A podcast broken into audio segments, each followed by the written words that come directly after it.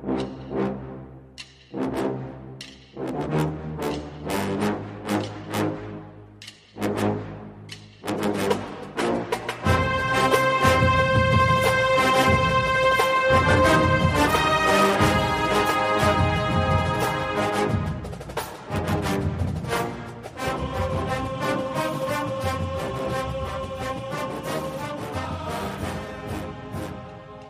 Good morning, Bucknutters. Welcome to the Bucknuts Morning Five here on Wednesday, June 26, 2019. I am Dave Biddle. Very happy to be joined by the People's Champ, Matt Baxendell. We have a wide-ranging show here, Bax. We're going to start off with recruiting. We're going to end the show with some of the shenanigans going on at other programs across the country, maybe how the media and how the NCAA is handling those things and how Ohio State internally would handle those things compared to some of these institutions. But let's start off right at the top. The high school teammates that could be teammates at Ohio State, Bijan Robinson and Lathan Ransom. Bijan Robinson, of course, the five-star running back. Lathan Ransom, high four-star safety. They're both from Tucson, Arizona, Salpointe Catholic High School. Bax, this is looking good for the Buckeyes. It's not, you know, Bill Kurelic, the dean, has stopped short of putting his crystal ball in for Bijan Robinson, but he feels good about Bijan Robinson. Other people are putting their crystal balls in for Bijan Robinson to Ohio State. It's also looking good for Lathan Ransom to join him at Ohio State. Your thoughts, Bax? Well, if I had to be picking which one I was more confident in, it would be Lathan Ransom. Uh, I, I think Ohio State's pretty clearly his leader at this point. Uh, the real question I think we have to ask is whether they're wanting to be a package deal kind of thing. Because if they are, then it's Ohio State. But the, if, if Bijan Robinson's going to take his own path, then it's still a little bit to be figured out. That said, how delicious is it that this is a Texas Ohio State battle again after all the bad blood Tom Herman's created in the last year towards his old program?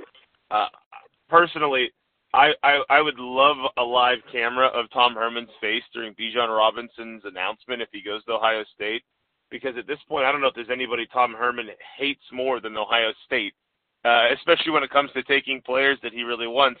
You know, Garrett Wilson coming up here was sort of the impetus that caused that whole Zach Smith scandal to get busted out from the Tom Herman sort of ratting him out to the national media perspective last year.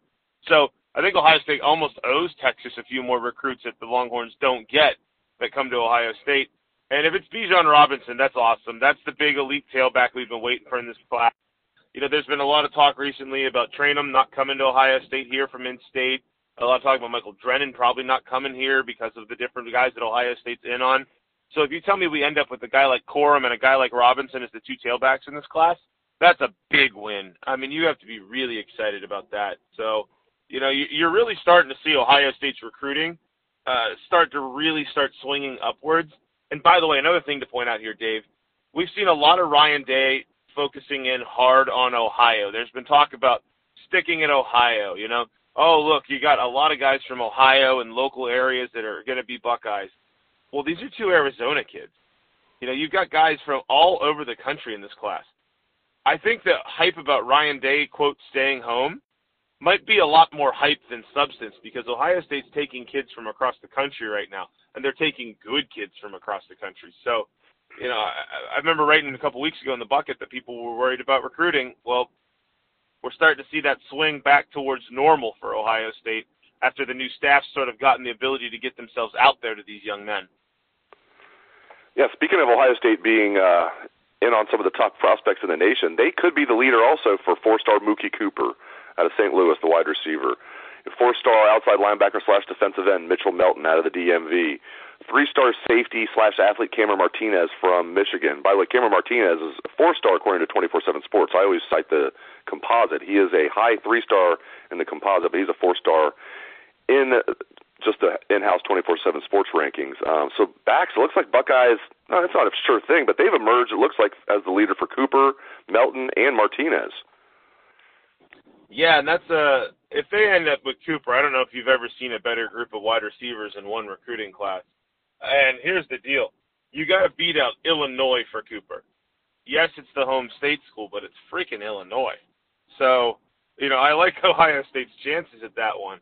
I, I mean, if he's that slot guy that would mesh perfectly with the receivers they've already got in this class, you know, uh, it would be. I don't know if again, I can't think of a single recruiting class anywhere that would have a better group of receivers in it than this recruiting class. And it really is a testament to A, how well Brian Hartline has sort of taken to this job as the wide receivers coach. I mean, I don't know if there's a bigger rising star as a position coach in the country anywhere. And B, it reflects how strong Ryan Day's reputation is as an offensive guru in the passing game. So that's very exciting. Uh, as for the other guys, I mean, Williams is a kid from from the state of If he joins the class, he'd be the second Michigander in this class. And before Ohio State really didn't go up there unless it was to try to poach Cass Tech kids. So that's a new if, iteration, if you will, that you have two Michigan kids, none of whom went to Cass Tech. So that would be a new one for OSU because typically we ignore the state of Michigan. Uh, that said, he's also an interesting recruit because he's looking at Northwestern, Minnesota, but he's got offers from the Michigan schools. It's just like he didn't care. So who knows? I mean, I suppose maybe he's a really smart Michigan kid, not wanting to stay in Michigan, and that alone would make him worthwhile having. And then you've got Melton, who's a, a position of need, if you will, right? We need some linebackers and defensive players in this class. So that'd be fun. Um, and Ohio State has a long track record of bringing kids in from the the DMV area. So, you know, this would be sort of reaching out to some of the old pathways that have been so successful in recent years. And by the way, they're not the only ones right now. I mean, you've got upcoming Ohioans that are Henry and Royer, for example, that I think you're going to end up seeing in this class in the not too distant future. So it's a really good time to be uh, excited about Ohio State recruiting. I think people who were concerned a couple weeks ago are probably going to be a lot more calm after seeing how some of this stuff is panning out for the Buckeyes. I agree with you on Henry and Royer. I think they're both definitely in. It's good to see Royer's ranking really go up. Um, uh, you know, it's you look at his film. It's like this kid is is a uh, he could be an NFL tight end one day, which is why Ohio State wants him.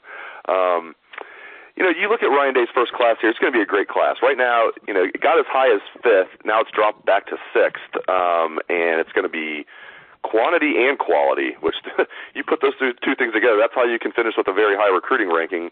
Last year Ohio State's class, you look at average star ranking, average player ranking was a really good class. It just had 17 kids in it, so they finished 14th.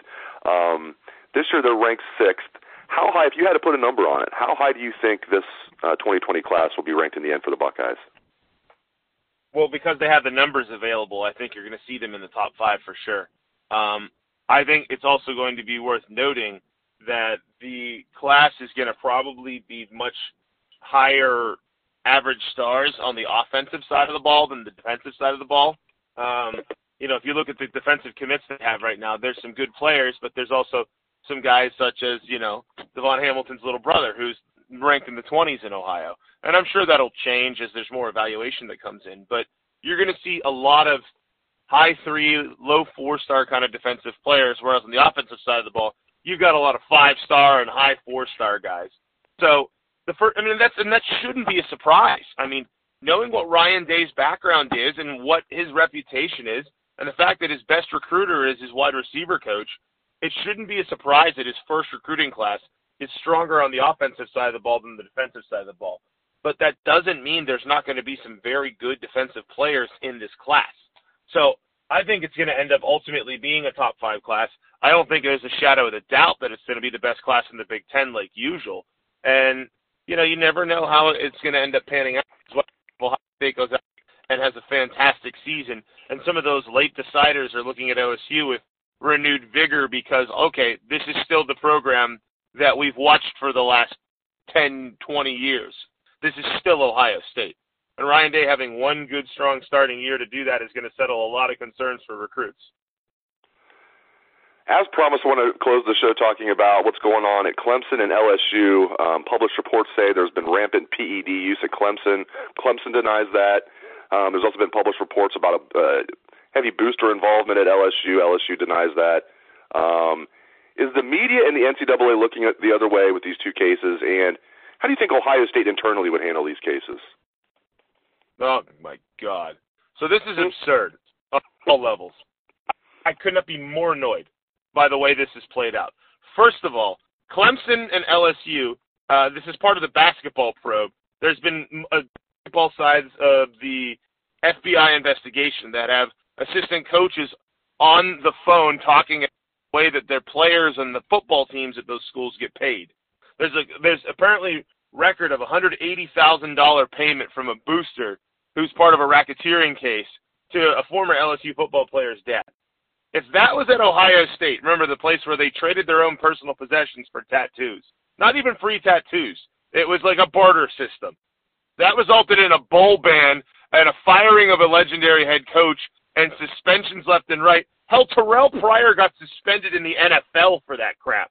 But a hundred eighty thousand dollar payment to a boot from a booster to a family member is like not even getting talked about right now. They haven't heard a peep from ESPN. It's absolutely absurd. But this is the par for the course.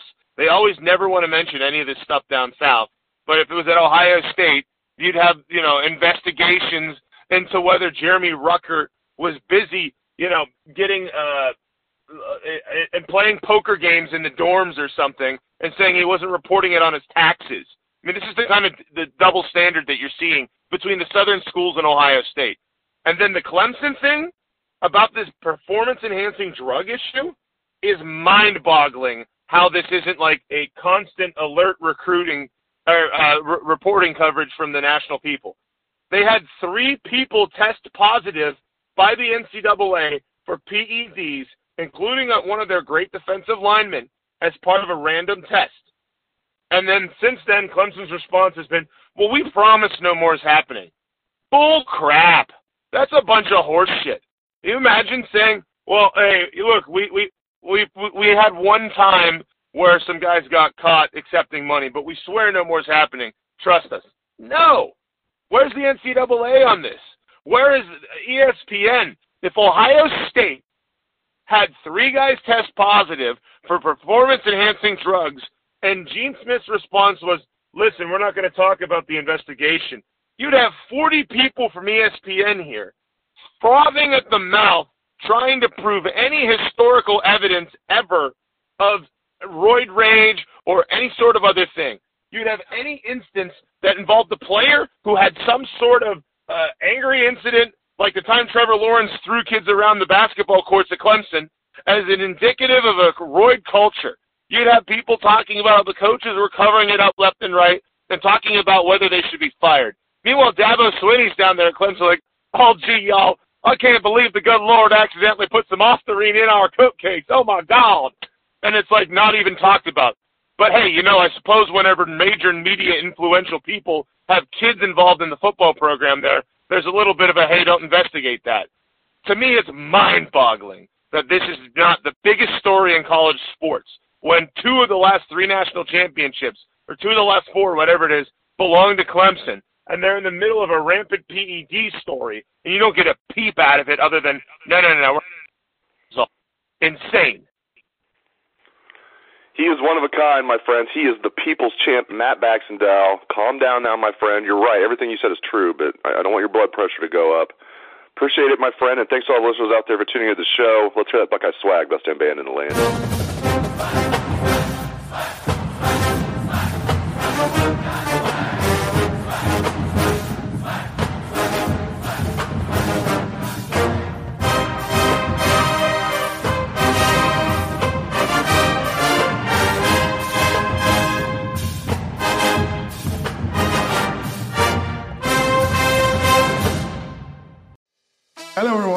It's Micah here. You might have seen me on CBS working on their Champions League coverage over the last couple of years. I wanted to tell you about an exciting new podcast that I've been working on. It's called The Rest is Football. It's me, alongside Gary Lineker and Alan Shearer, two absolute legends of the game. The show combines topical debate from the world of soccer along with outrageous tales from our careers. And I mean, outrageous. Just search the rest is football wherever you get your podcasts. All the best from Big Meats.